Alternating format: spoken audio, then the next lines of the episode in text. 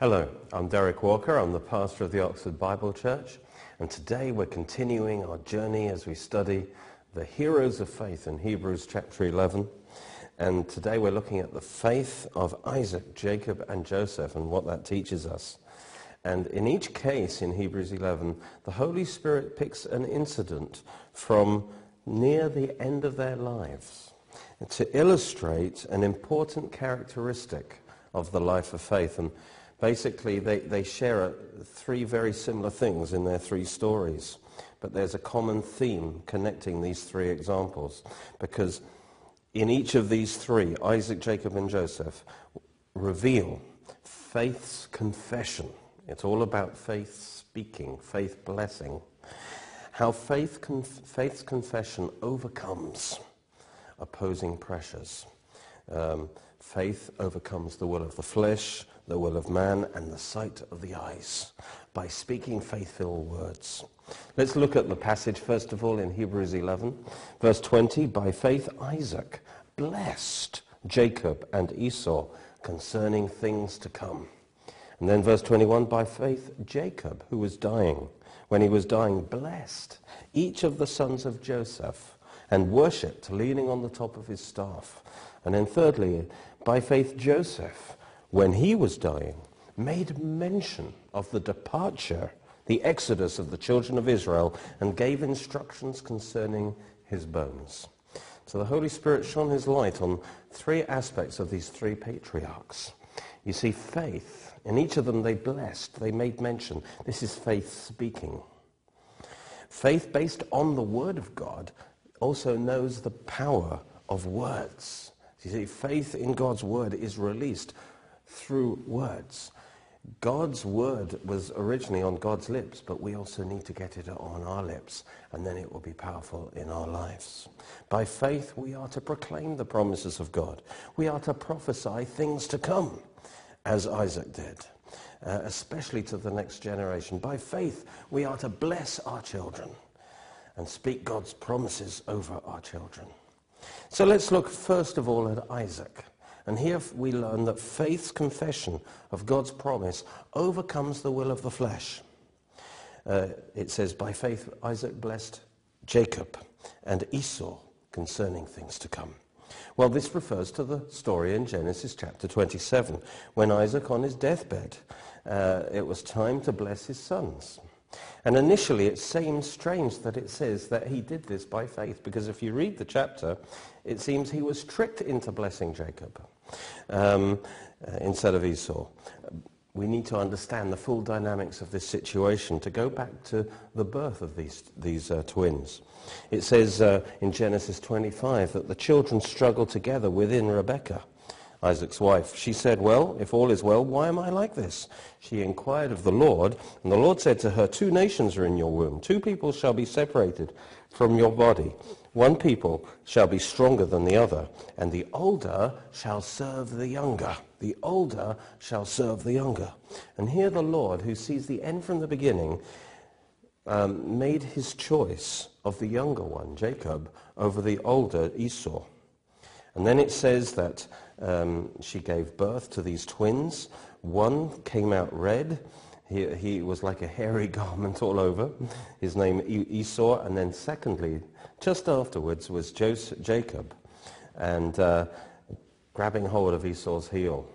And, uh, and so here we have these two, these two boys that where they grew up, and, but they were very different personalities. It says that Esau was a skillful hunter, a man of the field, but Jacob was a mild man, dwelling in tents. And Isaac loved Esau. That's very important. Isaac favored Esau the outdoors man, because he ate of his, of his game. He was a good hunter, and he got a lot of food for Isaac. But Rebekah, on the other hand, loved Jacob. She knew that God had chosen Jacob. The key thing to understand is that although Isaac knew what the Lord said to Rebekah, that the Lord had chosen him to be the, the, the leader, yet he naturally favored Esau because he was to look at. He was the stronger one. He was the hearty one. He was the outdoors man, the hunter.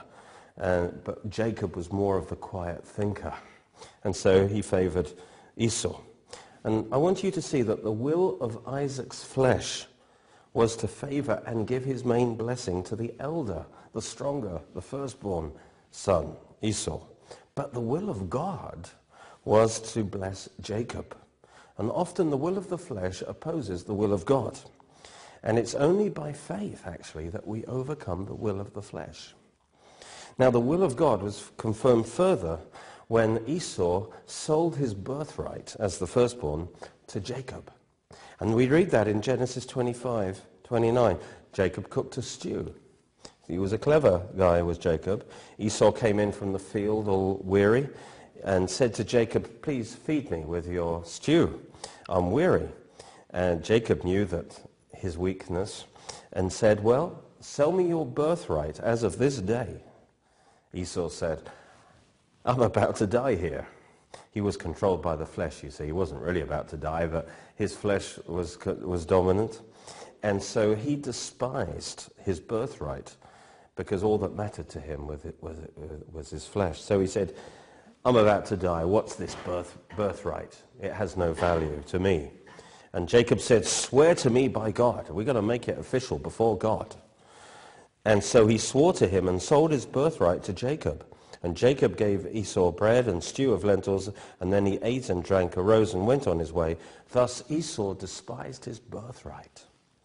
And I want you to notice that Jacob knew his brother was flesh ruled and took advantage of that. Now, Jacob doesn't come off very well here, but ni- neither does Esau. In fact, Esau comes off worse because he did not value his divine inheritance, his firstborn birthright. He despised the things of God, counting the stew more important than that. And therefore, he disqualified himself before God. See, God from the birth knew the end from the beginning. He knew what he was like. And so Nevertheless, you see, despite the revelation at his birth, despite Esau selling the birthright, when Isaac was on his deathbed, he still favored Esau and wanted to bless Esau anyway. And so we, here we see Isaac's flesh was actually opposing the will of God. Genesis 27, it says, when it came to pass, when Isaac was older and his eyes were so dim he couldn't see, that he called Esau his older son and said to him, My son. And he answered him, Here I am. And he said, Behold, now I'm old. I don't know the day of my death. Now therefore please take your weapons, your quiver, your bow, go out to the field and hunt game for me, and make me savory food such as I love, and bring it to me that I may eat, that my soul may bless you before I die. Notice how Isaac's himself is being ruled by his flesh, by his stomach. He's even using the promise of giving the blessing to get an extra good meal. And, um, and so he still wants to bless Esau, even though God has really made himself clear. The will of the flesh opposes the will of God.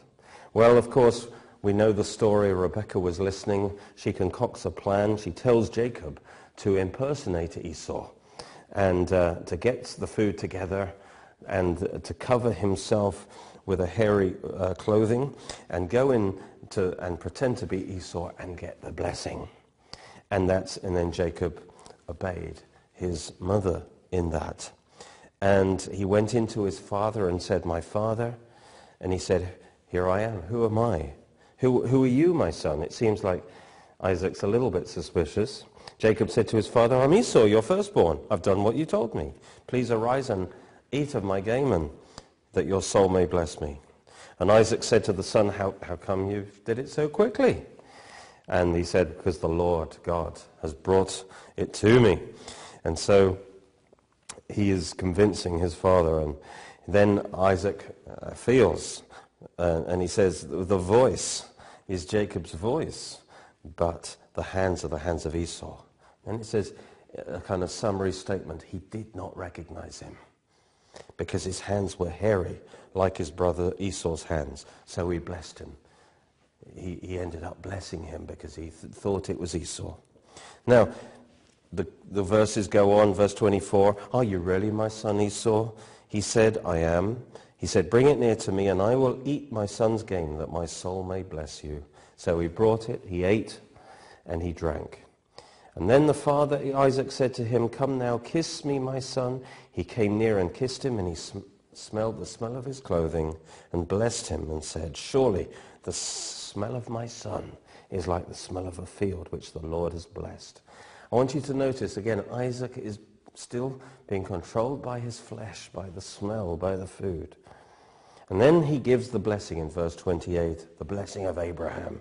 God give you the dew of heaven, the fatness of the earth, plenty of grain and wine. Let people serve you. Let nations bow down to you. Be master over your brethren. Let your mother's sons bow down to you. Cursed be everyone who curses you. Blessed be those who bless you. The blessing of Abraham. And now it gets interesting because here comes Esau, verse 30. Now it happened as soon as Isaac had finished blessing Jacob, and Jacob had scarcely gone out from the presence of Isaac his father, that Esau his brother came in from his hunting. He also had made savory food, and brought it to his father, and said to his father, Let my father arise and eat of his son's game, game that your soul may bless me. And his father Isaac said to him, Who are you? And so he said, I am your son, your firstborn Esau. And here's very interesting in verse 33 it says, Then Isaac trembled exceedingly. And literally in, in the Hebrew, it's he trembled with a very great trembling. He was shaking all over as he realized what had happened. Now, we may speculate what he was trembling about. I believe some of his trembling was no doubt fear of Esau's angry reaction. I'm sure Esau could be a very angry man. I know Jacob was in fear for his life for, a time after that. Um, and so some of that fear was that. But I believe mostly it was a reverential fear of God. At this moment, he perceived that God had overruled him, the desire, overruled the desire of his flesh. He wanted to bless Esau. And, and he must have known it was really God's will to bless Jacob, although he couldn't really understand that because Esau was the man. And yet, now it was so clear that God had overruled this desire. He suddenly, suddenly he realized, he heard from God that actually it was God's will to bless Jacob. And these events helped see, him see past his natural desires to realize God's will in this situation. And that he realized in following his flesh, he'd been fighting God. We see that in what happens next. That's why it says by faith he blessed Jacob. We'll see that faith in action now because now he's heard from God. Now, by faith, he submits to God's will in the matter. And in verse 33, it says, He trembled exceedingly, and then he said, I have blessed him, and indeed he shall be blessed. I want you to notice something here, because based on the deception, Isaac could have revoked the blessing if it was illegally wrought. He could have revoked the blessing and said, no, Esau's my firstborn. He is the one for to be blessed. But instead, he didn't do that. He affirmed and he confirmed it because he knew now it was the will of God. I have blessed him and indeed he shall be blessed. He declared it, I believe, again and again. He refused to undo it because he knew the will of God. Now he spoke it forth by faith. I have blessed him and he indeed he will be blessed. And he, by these words, he didn't just overcome the voice of his own flesh, which favored Esau, but the Esau's forceful pleading. Because here we read that Esau puts enormous emotional pressure on his father to change his mind. Verse 34, when Esau heard the words of his father, and this is his favorite son, this would have been heartbreaking for Esau. He cried with an exceeding great and bitter cry, and this isn't the kind of guy that cries easily. And he said to his father, bless me, me also, O my father. And, and Esau starts pleading and weeping and piling on the emotional pressure on his father to change his mind, to revoke and to give him the blessing instead. And Hebrews 12 comments on this in verse 16. Esau's attempt to regain the blessing, it says, don't be a profane person like Esau. A profane person is one who does not value the things of God as holy who for one morsel of food sold his birthright. You see, that was a transaction. Esau should have known that. But for you know that afterward, when he wanted to inherit the blessing, this was at the deathbed, he was rejected. His father rejected his pleas, for he found no place for repentance. It wasn't that Esau couldn't repent. Repentance means the change of mind. He could not change his father's mind. He couldn't make his father go back, even though his father wanted to bless him, even though all the pressure from Esau wanted to change the father. The father did not change his mind, though he sought it diligently with tears. This would have gone on for a whole period of time. Immense pressure on Esau's flesh to cave in, uh, on Isaac's flesh to cave in desperately trying to make him change his mind. And this would have been a massive, sustained, heartbreaking, emotional appeal from the favorite son. But Isaac did not change because he knew God's will now. He held fast his confession. He said, I have blessed him and he shall be blessed. He held fast to the word of God and declaring the confession of God's promise, even against the desire of his flesh. You see, by that confession he overcame the flesh. And this is what we learn from the, when it says, by faith, Isaac blessed Jacob in the face of the pressure of the flesh, his flesh and Esau's flesh. He gave Esau a blessing, but not the main blessing. And so Isaac's faith shows us that faith's confession of the will of God, the blessing of God, overcomes the will of the flesh. That's the first one. Now we need to move on to Jacob. You see, because Jacob, by faith Jacob, when he was dying, blessed each of the sons of Joseph and worshipped, leaning on the top of his staff.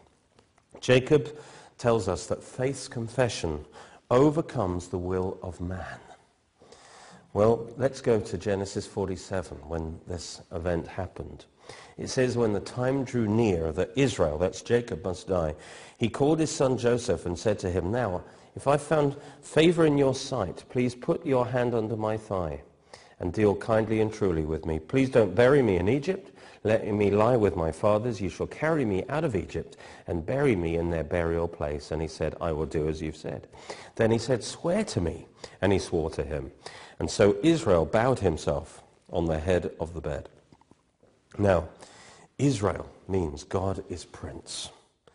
And it says he bowed. In Hebrews it says he worshipped. He bowed his will to God.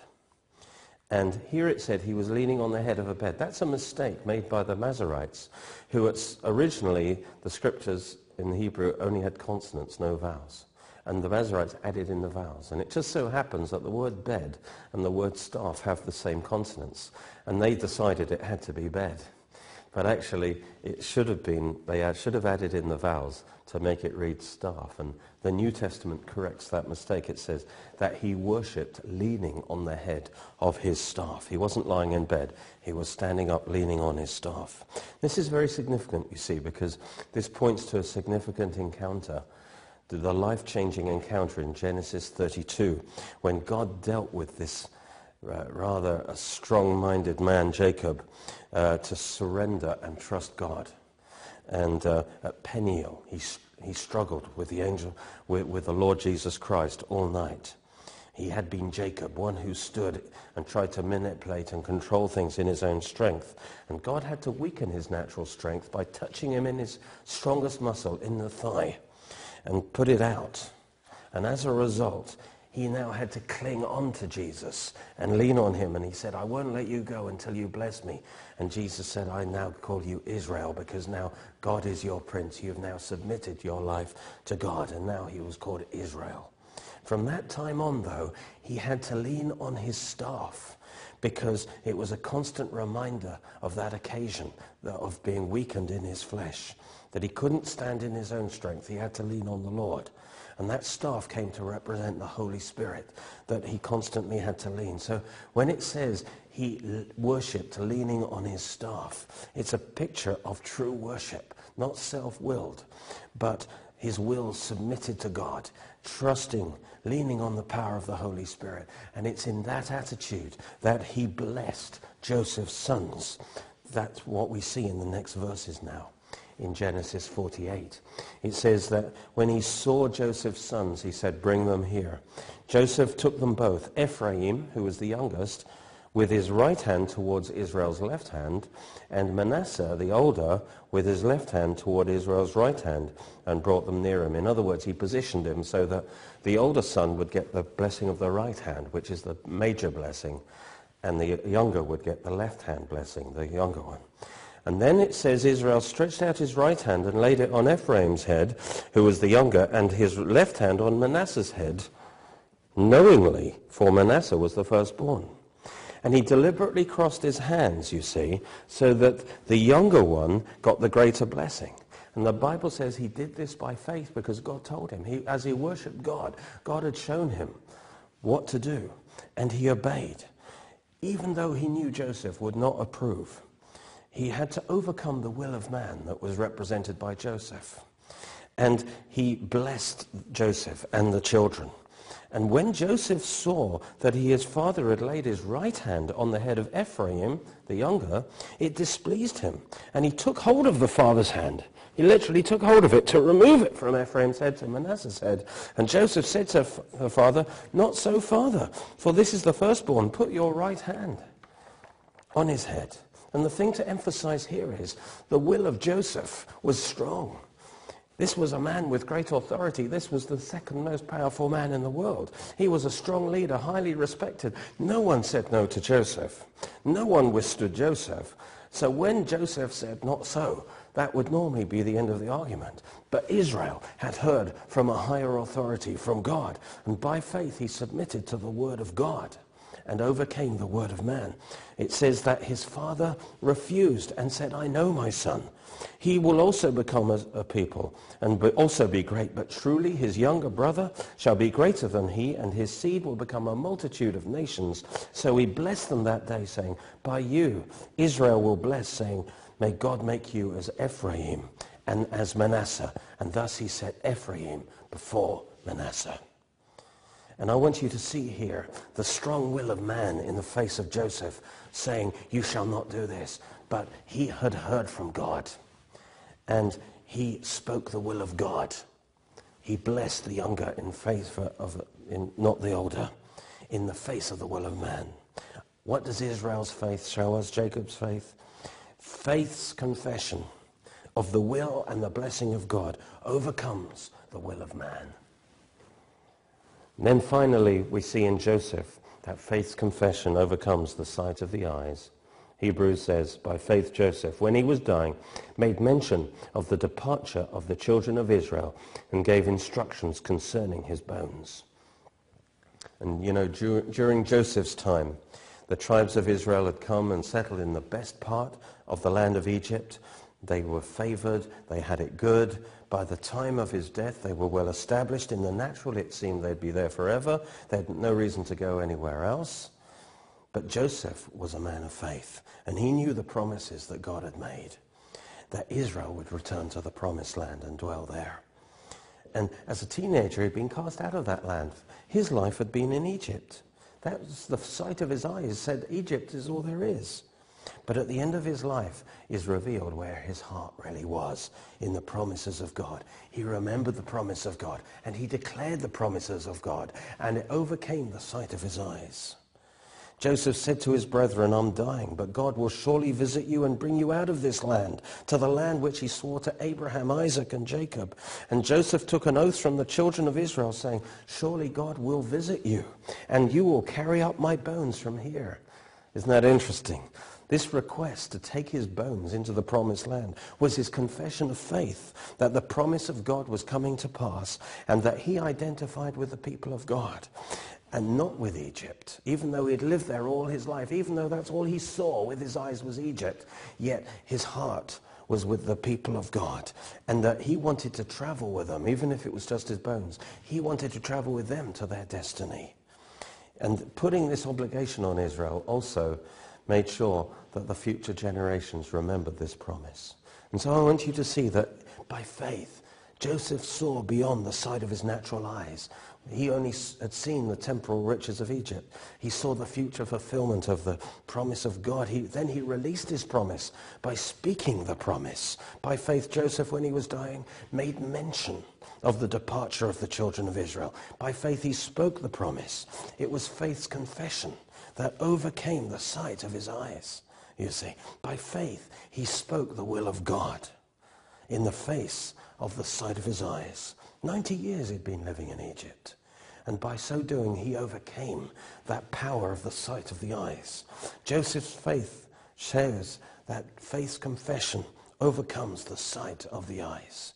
You see, likewise, what you see with your eyes in your circumstances right now can seem so real. It can seem so permanent. And it can be hard to see how God's promises, how God's destiny could possibly come to pass because that's all you've seen. But like Joseph, the answer is this. We can remember. We can meditate on the promises of God. And then by faith, we make mention of them. We declare them. And by expressing our faith, our faith's confession will overcome the sight of our eyes. You see, Isaac, Jacob, and Joseph, they show us that by faith we overcome the will of the flesh, the will of man, and the sight of the eyes by remembering and then speaking the word of God. Isaac had to overcome the will of his flesh, and he did it by saying, I bless. He spoke the blessing that God told him to speak.